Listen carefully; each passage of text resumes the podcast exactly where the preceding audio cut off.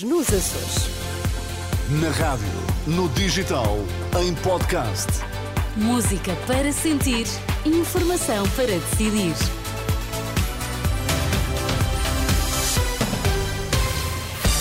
Muito bom dia, uma ótima sexta-feira. Sérgio Costa, são nove da manhã. O que é que marca a atualidade? Em envelhecimento da classe docente, há áreas em que não há um candidato a professor abaixo dos 30 anos de idade.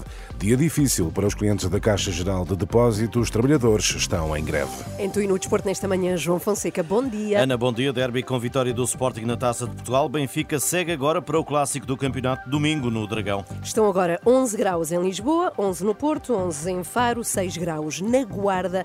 Avançamos para as notícias das 9 na Renascença com Sérgio Costa. Confirma-se um dia difícil para os clientes da Caixa Geral de Depósitos. A greve desta sexta-feira surpreendeu muita gente que ficou sem atendimento presencial nos balcões da Caixa. Isso mesmo constatou o repórter João Cunha numa ronda feita esta manhã na zona de Lisboa. Há muitas eh, dependências encerradas e, e eh, exemplo disso mesmo aqui em Algés. Eh, antes das 8 da manhã já havia gente numa pequena fila à espera que a dependência abrisse. Ora, às 8 e meia, hora de abertura, veio, eventualmente, digo eu, o gerente desta dependência bancária colocar-se eh, na porta de vidro de acesso ao interior uma informação a dizer que hoje não há atendimento ao público. Eh, essa informação eh, tem escrito a necessidade de contactar a linha do cliente da Caixa para saber qual a dependência mais próxima, mas essa informação não está a ser dada. Remetem para o site da Caixa e aí não há informação sobre quais as dependências que estão hoje encerradas. Reportagem de João Cunha em dia de greve dos trabalhadores da Caixa Geral de Depósitos que exigem aumentos salariais acima dos 3,25%, hum, eh, proposta eh, unilateral pela administração do Banco do Estado. Há áreas onde não há um único candidato a professor abaixo dos 30 anos de idade. Revelação feita na Renascença por Isabel Flores, especialista em políticas de educação, num debate de análise sobre propostas propostas dos partidos para o setor. A investigadora do ISCTE citou dados de um estudo da Fundação Belmiro de Azevedo, que está ainda a ser finalizado, para ilustrar a gravidade do recrutamento de professores. Com menos de 30 anos, há zero professores em vários recrutamentos, grupos, principalmente no terceiro ciclo, e isto a partir. Ainda temos uma almofada que nos vai permitir substituir as reformas até ao virar da década, portanto, na próximas 5, 6 anos depois é uma, é uma classe vazia.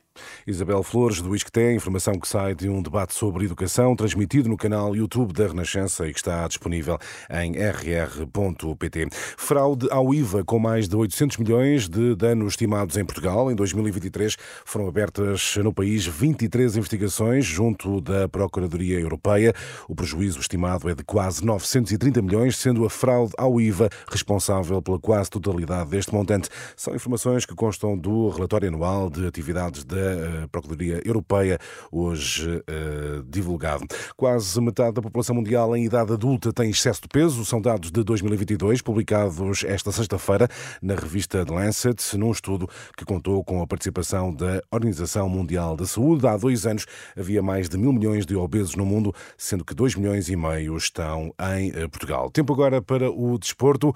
João Fonseca, vem aí um fim de semana de clássico no Dragão. É verdade, o jogo jogo é às 8h30 da noite. O Benfica, com embate frente ao Futebol Clube do Porto, tem mais 9 pontos, mas vem de uma derrota de ontem por 2-1 no derby, a primeira mão das meias finais da Taça de Portugal. Unfortunately, um, the referee, um... Infelizmente, o árbitro anulou o segundo golo. Nós tentámos de tudo, tivemos de ter cuidado com os contra-ataques. No final perdemos, mas poderemos reparar este resultado porque jogamos a segunda parte no Estádio da Luz. Roger Schmidt, já o Porto ganhou nos Açores contra o Santa Clara. Sérgio Conceição diz que só pensou no embate que terminou com vitória azul e branca por 2-1. Fui vendo o jogo e pensando só única e exclusivamente neste jogo, porque já a pensar neste jogo tivemos tantas dificuldades. Imagino se pensassem dois, com certeza que não seríamos daqui com as meias finais eh, adquiridas. Clássico Porto-Benfica, domingo, 8 e meia da noite. Já hoje arranca a jornada 24 em Chaves, o Desportivo entra em campo às 20h15 para defrontar o Arouca. João Fonseca e as notícias do desporto. E Sérgio, continuamos a fazer o balanço desta que foi a primeira semana de campanha. Sim, às 8 da manhã conferimos as expectativas e o balanço de PS, AD, Iniciativa Liberal e CDU. Agora começamos com o Chega. Tomás Anjinho Chagas, bom dia. Qual é o balanço? Dia, Há a mesma expectativa de um resultado superior ao que dizem as sondagens? É pelo menos isso que o partido quer passar eh, para o lado de fora. Tem sido uma campanha em que o Chega tem apontado constantemente à vitória, mas ao mesmo tempo André Ventura assume que isso pode não ser possível e está constantemente a pressionar o PSD para aceitar um entendimento à direita. É uma espécie de contradição com o que diz nos seus discursos para votar eh, para remar contra o voto útil, o Chega tem colocado o PS e o PSD no mesmo saco, mas depois mostra disponibilidade total para falar com a AD. De resto, nos mais de 1500 quilómetros que percorri a acompanhar a campanha do Chega, devo dizer que André Ventura é um líder reconhecido em todo o lado por onde passa e as ações de campanha do partido têm estado sempre cheias, têm sido um sucesso. É um partido que deve crescer e isso nota-se muito na caravana do Chega. Obrigado, Tomás Sanjinho Chagas, do Chega para o Bloco de Esquerda. Isabel Pacheco, bom dia. O Bloco está convencido que irá mesmo cativar eventuais descontentes com a maioria absoluta do PS ou estará a faltar algo mais na campanha do Bloco? Ora, bom dia. Essa é pelo menos a intenção, captar os eventuais eh, socialistas descontentes. Isso ficou evidente quando a líder do Bloco foi direto ao assunto, ao apelar ao voto dos que chamou de enganados da maioria, uma expressão usada por Mariana Mortágua, que apontou os professores apenas como um dos exemplos. A líder do Bloco que insiste em trazer ao discurso as conquistas do partido durante a geringonça, para dizer que, tal como em 2015, também agora o Bloco de Esquerda é a força capaz de resolver as crises crises causadas pelo dito legado da maioria socialista.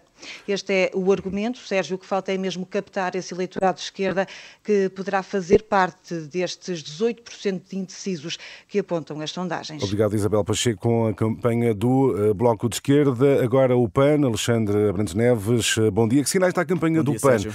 O partido está confiante em melhorar o resultado das últimas eleições? Está confiante, mas sempre com os pés bem assentes na terra. Até sobre as sondagens que dão a possibilidade de um grupo parlamentar para o PAN. Inês Sousa Real diz preferir preferir analisá-las com cautela e neste teste do algodão a porta-voz eh, do PAN sabe bem que tem de pescar o olho aos eleitores que perdeu em 2022. Para isso tem apostado em força em ações de campanha para lá das bandeiras ambientalistas, por exemplo, ao juntar-se à luta dos bombeiros por um subsídio de risco, mas a principal estratégia parece ser mesmo afastar o partido da atrapalhada na Madeira e do PSD. Inês Sousa Real deixou de insistir na narrativa de que foi o PAN a acabar com a maioria absoluta de Miguel Albuquerque e tudo é mesmo motivo para deixar críticas à AD. Por exemplo, já chamou de aliança não democrática e também criticou a proposta de um novo referendo ao aborto do vice-presidente do CDS. Sim. Mas apesar de tantas críticas, Inês Sousa Real continua a ser uma resposta firme sobre entendimentos depois das eleições, Sérgio. Esperemos Obrigado. pela segunda semana. Obrigado, Alexandre, com a campanha do PAN. E agora o LIVRE, André uh, Rodrigues. O LIVRE está a afirmar-se como força a ter em conta à esquerda. Qual é o balanço? Bem, pelo menos eh, tentou aqui uh, Rui Tavares fazer uma clarificação, dizendo que uh, se houver governo à esquerda é parte da solução, se houver governo à direita é parte da oposição, e este esclarecimento surge depois de uma polémica declaração eh, sugerindo uma aproximação à direita democrática. Foi numa ação de campanha em Odmira, o coordenador do livro surpreendeu admitindo dialogar com a AD, o que motivou ondas de choque, sobretudo junto do Bloco de Esquerda. A polémica que forçou o livro a esclarecer essa disponibilidade, dizendo que eh, diálogo com a direita só em matérias que exijam consensos alargados, como uma revisão constitucional. De resto, Rui Tavares recorreu à rede social X para esclarecer exatamente essa posição do LIVRE. É parte da solução se, for governo, se houver governo à esquerda, é. se houver governo à direita, é parte da oposição. E é a grande nota do LIVRE nesta primeira semana de campanha. Está feito, Ana, o balanço da primeira semana de campanha eleitoral. Muito bem, e arrancamos para a segunda semana, não é? Sim, na semana ver. que vem. Está a ficar cada vez mais entusiasmante. Chitante, chitante. Ah, estou a gostar muito reta destas. Final, reta Estou a gostar muito destas eleições legislativas. Estás? Não sabíamos que queríamos, não é? Mas afinal está a ser engraçado. E está tudo no site da Renascença, o Claro que resumo sim. desta primeira semana. Até já, Sérgio, já. 9 horas 9 minutos.